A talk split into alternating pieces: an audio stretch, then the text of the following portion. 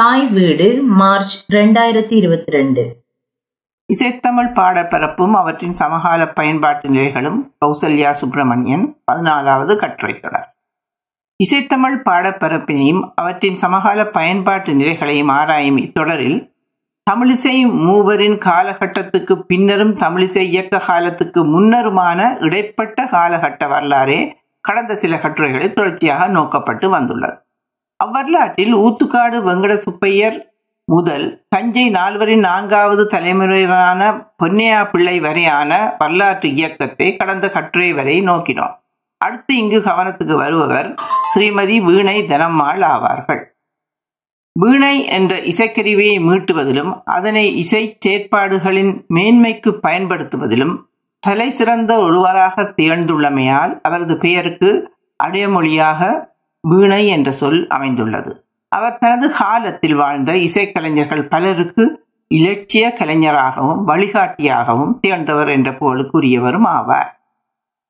இசை வளம் செலுத்தோங்கி நின்ற தஞ்சாவூர் மண்ணிலே நான்கு தலைமுறையினர்களுக்கு மேலாக இசைத்துறையில் புகழ் பெற்றிருந்த இசை குடும்பத்தின் வாரிசாக சென்னையில் ஆயிரத்தி எண்ணூற்றி அறுபத்தி ஏழாம் ஆண்டில் பிறந்தவர் தனமாள் அவர்கள்.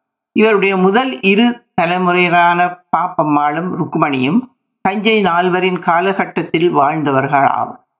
தஞ்சை நால்வரைப் போலவே தஞ்சை மராட்டிய அரசவையில் ஆடல் பாடல்களில் புகழ்பெற்ற கலைஞர்களாகவும் இவர்கள் திகழ்ந்துள்ளார்கள். தஞ்சை நால்வர்கள் மராட்டிய அரசவையிலிருந்து வெளியேறி வேறு சமஸ்தானங்களுக்கு சென்ற அதே காலகட்டங்களில் இவர்களின் அடுத்தடுத்த தலைமுறையினரும் அதாவது மூன்றாம் நான்காம் தலைமுறை சார்ந்த குடும்பங்களும் அவ்வரச சபையினை விட்டு வெளியேறி சென்னையை நோக்கி இடம்பெற தொடங்கினர். இவர்களின் மூன்றாம் தலைமுறையினரான காமாட்சி என்பவரும் சிறந்த ஆடல் பாடல் கலைஞராக திகழ்ந்தவர் ஆவார் நான்காம் தலைமுறை சார்ந்தவரான சுந்தராம்பாள் என்பவர் இசைக்கலைஞராக மட்டுமே திகழ்ந்தவர் ஆவார் இவர் தஞ்சையை விட்டு சென்னைக்கு வந்து வாழும் காலத்தில் இவருக்கு மகளாக பிறந்தவரே நாம் இங்கு நோக்கும் வீணைதனம் வாழவர்கள் ஆளவர்கள். இவரின் தந்தையார் வயலின் கலைஞராக திகழ்ந்த அப்பா கண்ணு ஆவார். தனமாளுடன் கூட பிறந்தவர்கள் மூவர். இரு பெண்களும் ஒரு பையனும் சகோதரிகளில் ஒருத்தியான ரூபாவதி என்பவர் தனம்மாள் வீண இசை பயிலும் காலம் வரை இவருடன் ஆரம்ப காலங்களில் சேர்ந்து பாடி வந்துள்ளார். இவ்விசை செயற்பாடுகளில் சகோதரனான நாராயணசாமி அவர்கள் வயலின் வாசித்து வந்துள்ளார். இப்பரம்பையினர் தேவதாசி மரபு சார்ந்தவர்கள். இவர்கள் சென்னையில் வாழும் காலத்தில் தேவதாசி மரபில் குறிப்பிடத்தக்க சில மாற்றங்கள் நிகழத் தொடங்கி இருந்தன. வரலாற்றில் தேவதாசி மரபானது பொதுவாக கோயிலை மட்டுமே நம்பி வாழ்ந்த காலம் ஒன்றுண்டு. இதனாலேயே இவர்கள் இறைவனுக்கு அடிமை பூண்டவர்கள் என்ற பொருள் தருவதான தேவதாசி என்ற அடையாள பெயரை பெற்றிருந்தனர். பின்னொரு காலகட்டத்தில் தேவதாசி மரபினர் அரசவைகளை சார்ந்து தம்மை தம் கலை ஆளுமைகளை வெளிப்படுத்தி வந்துள்ளனர். தனம்மாளின் முதல் இரு தலைமுறையினரும் தஞ்சை மராட்டிய அரசவை கலைஞராக இருந்தமை அத்தகைய மாற்றம் ஒன்றையே அடையாளப்படுத்துவதா? அவ்வாறான மாற்றம் அத்துடன் நிறைவு பெறவில்லை. இன்னொரு காலகட்டத்தில் மேற்படி தேவதாசி சமூகமானது மேலே சுட்டியவாறான சார்பு நிலைகளிலிருந்து விடுபட்டு தன் காலில் சுயமாக இயங்கத் தொடங்கியது. தனம்மாளின் தாயார் சுந்தராம்பாள் மராட்டி அரசவையை விட்டு சென்னையில் வாழத் தொடங்கிய வரலாற்று நிலையானது இதனையே எமக்கு உணர்த்தி நிற்கிறது. வீணை தனம்மாளுக்கு ராஜலட்சுமி லட்சுமி ரத்தினம் ஜெயம்மாள் காமாட்சி என நான்கு பெண் பிள்ளைகள் பிறந்தனர் என அறிகிறோம். இந்நால்வரும் நடனக்கலையில் ஈடுபடாது. இசைத்துறையிலேயே தம்மை ஈடுபடுத்தி வந்தவர்கள் ஆவர். நடனக்கலையின் இழிநிலையினால் அதனை வெறுத்தனர் என்றே கூறலாம். எனினும் இவர்களில் ஒருவரான ஜெயம்மாளுக்கு பிறந்தவரே பாலசரஸ்வதி அவர்கள். இவர் நடனக்கலையில் பெரும் ஈடுபாட்டுடன் திகழ்ந்ததால் அனைவரின் சம்மதத்துடன் இக்கலையினை கற்கத் தொடங்கி உலக புகழ் பெற்ற கலைஞரானார். இவரின் மகளான லட்சுமி நடனக் கலைஞராகவே திகழ்ந்துள்ளார். இவர்களை தவிர தனமாளின் ஏனைய பிள்ளைகளும் அவர்களின் பரம்பரையினரும் பாடலிலும் இசைக்கருவிகள் வாசிப்பதிலுமே சிறந்து விளங்கியுள்ளார்கள். நமது காலத்தில் இசைக்கலைஞராக புகழ்விட்டி நின்ற பிருந்தா முக்தா ஆகிய இருவரும் தனமாளின் மகள்களில் ஒருவரான காமாட்சிக்கு பிறந்தவரே ஆவார். இவர் இதுவரை தனமாலின் கலை குடும்பம் பற்றிய சில செய்திகளை நோக்கினோம். அடுத்து நமது கவனத்துக்கு வருவன அவருடைய இசை ஆளுமை பற்றிய செய்திகளா தனமாளுடைய இசை ஆளுமையானது அவருக்கு குடும்ப பாரம்பரியத்தினூடாக வந்ததென்பதை மேலே பொதுவாக நோக்கினோம். அத்தொடர்பில் மேலதிக சிற சிறப்பு செய்திகள் சிலவற்றை இங்கே அடுத்து நோக்குவோம். தனமாளின் பாட்டியாராகிய காமாட்சி என்பவர் சங்கீத மும்மூர்த்திகளான தியாகராஜ சுவாமிகள் முதலியவர்களின் காலத்தில் வாழ்ந்தவர் ஆவார். அம்மும்மூர்த்திகளில் ஒருவரான சியாமா சாத்திகளிடத்தும் மும்மூர்த்திகளின் இன்னொருவரான முத்துசாமி தீட்சரின் சகோதரர் பாலுசுவாமி தீட்சரிடத்தும் இசை நுட்பங்கள் பலவற்றை கற்று தேர்ந்துள்ளார். மேலும் அக்காலத்து இசைஞர்களாக திகழ்ந்த ஆனை ஐயா சகோதரரிடத்தும் அவர் இசை பயின்றுள்ளார். தனம்மாள் அவர்களின் தாயாரான சுந்தராம்பாள் சியாமா சாஸ்திரியின் மகனான சுப்பராய சாஸ்திரியிடம் இசை பயின்றவர் ஆவார். அவ்வகையில் தம தனம்மாளின் மரபு சொத்தாக வந்த மும்மூர்த்திகளின் இசை ஞானம் சிறப்பானதொரு பின்புறமாக அமைந்திருந்தது என்பதையும் நாங்கள் இந்த இடத்தில் குறிப்பிட வேண்டும். அத்துடன் தனமாளின் தந்தையாராகிய அப்பா கண்ணு அவர்களும் புகழ்பெற்ற இசை அறிஞராக தேர்ந்தவரான வித்வான் பொன்னுசாமி பிள்ளையிடம் வயலின் இசையினை கற்று தேர்ச்சி பெற்று திகழ்ந்திருந்தார். இவ்வாறான தவறுகளை நோக்கும் பொழுது தனமாலின் குடும்ப சூழலானது இசைவளம் மிக்கதாக திகழ்ந்திருந்தது என்பது தெளிவாகவே தெரிகிறது. அவ்வகையில் தனமாலின் இசை ஆளுமையின் அத்திவாரமாக அமைந்திருந்தவை மேற்சுட்டியவாறான அவரது குடும்பச் சூழலின் இசைஞான செல்வங்களே என்பதை எம்மால் உணர்ந்து கொள்ள முடிகிறது. இவ்வாறான குடும்பச் சூழலால் தனக்கு கிடைத்த இசைஞானத்தை தனது இடைவிடாத பயிற்சியாலும் கேள்வி ஞானத்தாலும் தகுந்த இசையாளர்களை இனங்கண்டு இசை பரிமாற்றங்களை மேற்கொள்வதாலும் வளர்த்து வந்த நிலையிலேயே அவர் ஒரு புகழ்பெற்ற இசைக்கலைஞர் என்ற கணிப்புக்கு உரியவரானார் அவ்வகையில் இத்தொடர்பிலே அவரின் இசைப்பயிற்சி முயற்சிகள் சார்ந்த சில செய்திகள் இங்கு பதிபெறும் முக்கியத்துவமுடைய ஆகின்றன தனம்மாள் தனது ஆரம்ப இசைக்கல்வியை தனது பாட்டி காமாட்சியிடமும் தனது தாயார் சுந்தராம்பாள் அவர்களிடமும் பயின்றவர் ஆவார். இதன் பின்னர் வீணை இசையின் அடிப்படைகளை கற்றுக்கொள்ள இவர் தாயார் அழக சிங்கராயர் என்பவரிடம் அனுப்பினார். தனம்மாளின் பாட்டியார் இவர் மேலும் வீணை இசையில் சிறப்புற்று விளங்க வேண்டும் என்ற நோக்கில் அக்காலத்தில் சிறந்த வீணை இசைக்கலைஞராக இருந்த பதம் பாலகிருஷ்ணதாஸ் என்பவரிடம் அனுப்பினார். பதம் பாலகிருஷ்ணதாஸ் கண் தெரியாதவர். அவர் காலத்தில் சிறந்த பெண் வீணை இசைக்கலைஞராக திகழ்ந்த மயிலாப்பூர் வீணை கௌரி அம்மாள் அவர்களும் மேற்படி பதம் பாலகிருஷ்ணதாஸ் அவர்களிடமே வீணை பயிற்சியினை மேற்கொண்டவர் என்பதும் இங்கு குறிப்பிடத்தக்கது. அப்பயிற்சியின் மூலமாகவே கௌரி அம்மாள் சிறந்த பல பதங்கள் இயற்றும் திறன் பெற்றுள்ளார். எனவே தனம்மாளும் பதம் கிருஷ்ணதாஸ் அவர்களிடம் சேக்ஷனர் பதங்களை கற்றதுடன் கௌரி அம்மாள் இயற்றிய சில பதங்களையும் சிறந்த முறையில் கற்று தேர்ச்சி பெற்றார். இதன் மூலம் தனம்மாள் தனது ஏழு வயதிலேயே சகோதரருடன் சேர்ந்து இசை நிகழ்வுகளை செய்யக்கூடிய ஆற்றலை பெற்றார். தனம்மாள் தனது இசை ஆளுமையை மேலும் வளர்த்துக்கொள்ள சாத்தனூர் பஞ்சநாத ஐயர் என்பவரிடம் தொடர்ந்து இசைப்பயிற்சினை மேற்கொண்டார். இவருடன் சகோதரி ரூபாவதியும் சேர்ந்து கற்று வந்தார். திருக்கோடிக்காவல் கிருஷ்ணய்யர் திருப்பாம்புரம் சுவாமிநாத பிள்ளை இவர் அருணாசல கவிராயன் பரம்பரையைச் சேர்ந்தவர் போன்ற பலரும் இக்காலத்தில் இவருடன் சேர்ந்து இசை கற்று வரலாயினர். மேற்சுட்டிய பஞ்சநாத ஐயர் அவர்கள் இவர்களுக்கு சங்கீத மூத்திகளில் ஒருவரான முத்துசாமி தீட்சரின் கீர்த்தனைகள் மற்றும் பல்லவி கோபால் ஐயரின் பத்திமகால கீர்த்தனைகள் முதலியவற்றை கற்பித்து வந்தார். இவ்வாறான இவர்களுடைய கற்பித்தலின் ஊடாக தனமாள் அவர்களின் இசையாளுமை திறன் மென்மேலும் வளர்ச்சி அடைந்து வந்தது. இவர் தனது சமகாலத்தின் ஏனைய இசைக்கலைஞர்கள் பலரையும் விட மேலானதாக தனது ஆளுமையை வளர்த்து கொண்டு வந்த வரலாறு இதுதான். தனம்மாள் அவர்கள் தனது தாயாரிடமிருந்தும் பாட்டியாரிடமிருந்தும் தேவாரம் திருவாசகம் திருப்புகழ் தாய்மானவர் ராமலிங்கர் முதலியோருடைய பாடல்களையும் கற்று பாடி வந்தவர். இதற்கு காரணம் இவருக்கு தமிழ் பக்தி இசைப்பாடல்களின் மீது இருந்த ஈடுபாடாகும். இவ் ஈடுபாடும் இவரது தாயார் மற்றும் பாட்டியார் மூலம் ஏற்பட்டதாகும். திருமுறைகளை ஓதுவார்கள். பாடும் முறையிலிருந்து தேவதாசி மனவரர் பாடும் முறைமையானது சற்று வேறுபட்டதொன்றாக இருந்ததென்பதை இங்கே குறிப்பிடுவது அவசியம். இது தனி ஆராய்ச்சிக்குரிய பகுதியாகும். தனம்மாள் தமது இளம காலத்தில் சிறந்த வித்வான்கள் சூழ இசை பயிற்சிகளை மேற்கொண்டவரானார். அப்பயிற்சிகளின் உருப்படி வகைகளை இவர் பலரும் பாடி புடம் போட்டு கொண்டு வந்துள்ளனர். இவ்வாறான தொடர் பயிற்சிக்கு தனமாளுடைய பொதுவான இசைப்புறமை மட்டுமல்லாது இவருக்கு அமைந்திருந்த வீணை வாசிக்கும் திறனும் பயன்பட்டது எனலாம். இவரது வீணை வாசிக்கும் திறன் பற்றி குறிப்பிடும் இடத்து நாம் கவனத்தில் கொள்ள வேண்டிய இன்னொரு செய்தி இவர் வீணை வாசித்துக் கொண்டே பாடியும் வந்தார் என்பதாகும். இவ்வாறான செயற்பாட்டின் தொடர்ச்சியாக இவர் தமது இசை நிகழ்வுகளை வேறு பக்கவாத்தியங்களின் துணையின்றி வீணையுடன் மட்டுமே நிகழ்த்தி வந்துள்ளார். இச்சந்தர்ப்பத்தில் வீணை இசை செயன்முறை தொடர்பான ஒரு சுருக்கமான வரலாறு குறிப்பை இங்கு பதிவு செய்வது அவசியமாகிறது. தமிழில் வீணை அறிமுகமாவதற்கு முன்னர் அதன் செயற்பாடானது யாழ் என்ற கருவிகள் மூலமே மேற்கொள்ளப்பட்டு வந்தது என்பதே தமிழரின் இசை வரலாறு தரும் செய்தியாகும். பக்தி இசை காலத்திலே யாழ் என்ற இசைக்கருவி பயன்பட்டுள்ள நிலை பற்றி விரிவாகவே நாம் அறிந்துள்ளோம்.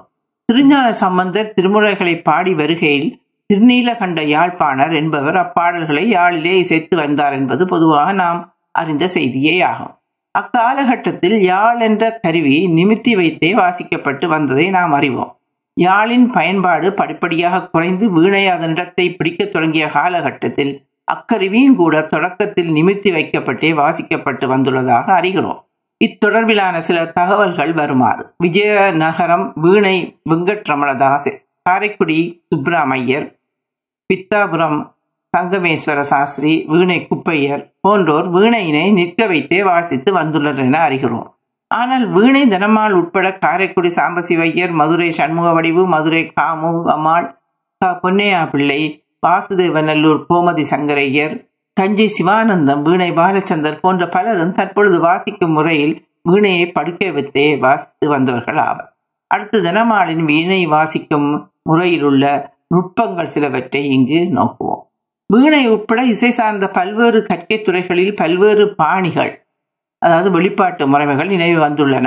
அதாவது நினைவு வருகின்றன என்பது பொதுவாக நாம் அறிந்த செய்தியே ஆகும். அவ்வகையில் வீணை வாசிப்பில் தஞ்சாவூர் பாணி காரைக்குடி பாணி மைசூர் பாணி ஆந்திரா பாணி என்பவை வழக்கில் இருந்து வருகின்றன. இவற்றுள் தனமாலின் வீணை வாசிப்பு முறைமையானது தஞ்சாவூர் பாணி சார்ந்ததா? இப்பாணி சார்ந்ததான தனமாலின் வாசிப்பின் தனித்துவமான அம்சங்கள் சில இங்கு குறிப்பிடப்பட வேண்டியன. இவர் தமது இடக்கை செயல்முறை நுட்பங்களால் குரலிசையின் கமகங்களை வீணையில் உருவாக்குவார். வலது கைவிரல்களின் மீட்டும் தன்மைகளால் குறிப்பாக சுண்டு விரலின் தாள அடிகளால் இசை நிகழ்வுகளுக்கு அனுசரணையாக அமையும் பக்கவாத்திய கருவிகளின் தேவைகளை சுருதி லயம் போன்றவற்றை அவர் தமது வீணையினாலேயே நிறைவு செய்து விடுவார். வீணை வாசிக்கும் கால வரையறை என்ற வகையில் இவர் சில திட்டப்பாங்கான அணுகுமுறைகளை கொண்டிருந்தார். இவர் ஆலாபனை தானம் ஆகியவற்றை அவற்றுக்குரிய ராக பாவங்கள் குன்றாமலும் பொருத்தமான கமங்களுடன் சுவை குன்றாத வகையிலும் குறுகிய காலகட்டத்திலேயே கேட்போருக்கு மனநிறைவை கொடுக்கும் வகையில் வழங்கும் திறனை அவர் திட்டப்பாங்குடன் வளர்த்து கொண்டிருந்தார். மூன்று தொடக்கம் ஐந்து நிமிடங்களே ராகாலாவனைக்கு போதும் என்பது அவரது கருத்தாகும். அபூர்வ ராகங்களின் ஆலாவனைக்கு அரை நிமிடமே போதுமானது என அவர் கூறுவார். அவர் மீட்டும் முறைமையானது மென்மையாகவும் காதில் தொடர்ந்து கேட்டுக்கொண்டே இருக்கும் தன்மை கொண்டதாகவும் அமைந்திருக்கும். மணியெடுத்தல் போன்றிராது. வீணையில் பாடலின் வார்த்தைகள் கேட்கும் தன்மையில் வாசிப்பார். சங்கதிகளும் பாடல் அடிகளை விளக்கும் வகையில் ராகபாவத்துடன் அமைந்திருக்கும். தமிழ் தெலுங்கு மலையாளம் கன்னடம் உருது ஹிந்தி மராட்டி போன்ற பல மொழிகளையும் தனமால் தெரிந்து வைத்திருந்தார். பல மொழிகளின் பாண்டித்யம் இவருக்கு இருந்ததால் பாடலின் பொருண்மை மற்றும் உணர்வு சூழல்கள் என்பவற்றுக்கேற்ப இசைக்கும் திறனையும் அவர் கொண்டிருந்தார். அதிவேகமும் மிகுந்த சத்தமும் அவருக்கு பிடிக்காத ஒன்று. இதுவே அவர் அரங்கிசை நிகழ்வுகளில் வீணை தவிர்ந்த பக்கவாத்தியங்களை தவிர்த்து கொண்டமைக்கான முக்கிய காரணியாகும் என கருத முடிகிறது. இவர் வீணை சேர்த்து பாடுவது வீணையுடன் உரையாடுவது போன்ற அனுபவத்தை தருவதாக இருக்கும். இவர் தோடி கல்யாணி பேகடா தர்பார் கமாஸ் காவேரி பைரவி யதுகுலகாம்போதி புன்னகவராளி சௌராஷ்டிரா சகானா நாட்டைக்குறிஞ்சி போன்ற ராகங்களில் ஈடுபாடு கொண்டு வாசிப்பவர். குறுகிய நேர துல்லியமான ஆலாபனையை விரும்பினாலும் நீண்ட ஆலாபனை செய்யும் ஆற்றலையும் கொண்டிருந்தார் என்பதை பலரும் அறிந்து வைத்திருந்தனர். லய விநியாசம் ஸ்வரம் பாடுதல் தீர்வைகள் போன்றவற்றை இவர் விரும்புவதில்லை. அதாவது தாளத்திலும் ஸ்வரங்கள் பாடுவதிலும் நீண்ட நேர ஆலாபனை செய்வதிலும் தமது திறனை காட்டும் கலைஞர்களை இவர் பாராட்டுவதில்லை. மென்மையான சுதந்திரமான வாசிப்பினை பெண்ணிய நோக்கில் மென்மையாக அணுகுவது அவருக்கு மிகவும் பிடித்திருந்தது. இவர் காலத்தில் வாழ்ந்த முக்கிய பல இசை கலைஞர்கள் தாம் இயற்றி பாடி வந்த உருப்படிகளை அழிந்துபடாமல் இருக்க இவரிடம் கொடுத்து பாடுவித்து வந்தார்கள் என்பது இவரை பற்றியதொரு முக்கிய செய்தியாகும் அதற்கு காரணம் அப்பாடல்கள் அழிந்துபடாமலும் குறைவுபடாமலும் அடுத்த தலைமுறைக்கு போக வேண்டும் என்பதே ஆகும். அவ்வாறு தமது உருப்படிகளை இவரிடம் வழங்கிய முதிய இசைக்கலைஞர்கள் பலரில் ஒருவர் திருவற்றியூர் தியாகையர் ஆவார்.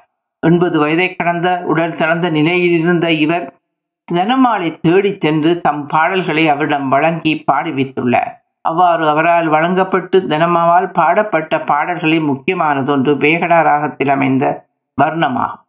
வீணை தனமாளின் நான்கு மகள்மாரில் ஒருவர் காமாட்சி ஆவார். அவருக்கு பிறந்த ஆறு பிள்ளைகளில் இரு மகள்மார்களே இசைக்கலையில் புகழ் பெற்று விளங்கிய பிருந்தாவும் முக்தாவும் ஆவார்கள். இவர்கள் இம்மரவினரின் பல உருப்படிகளை முக்கியமாக பதங்கள் ஜாவளிகள் கீர்த்தனைகள் முதலிய பலவற்றையும் பாடி பேட்டிகளில் பல தகவல்களை கொடுத்தும் வந்துள்ளனர். முக்தாவின் மறைவுக்கு பின் பிருந்தா தொடர்ந்து செயற்பட்டு வருகிறார். வீணை அவர்கள் சென்னையில் வாழும் காலத்தில் அவருக்கு ஒத்துழைப்பாக செயற்பட்டவர்கள் என்ற வகையில் அவரது சமகால பெண் கலைஞர்கள் பற்றி அறிகிறோம். டி. பிருந்தா கோயம்புத்தூர் தாயி பெங்களூர் நாகரத்னம்மாள் திருவாரூர் ராஜாயி கோலார் நாகரத்னம் சேலம் கோதாவரி சேலம் சகோதரிகள் ராதா மற்றும் பாப்பா லக்ஷ்மி நாராயணி அம்மாள் ரங்கநாயகி அம்மாள் மெட்ராஸ் மனஜாட்சி என இவ்வாறாக பலர் இவருடன் இணைந்து செயற்பட்ட பெண்கள் கலைஞர்கள் ஆவார்கள்.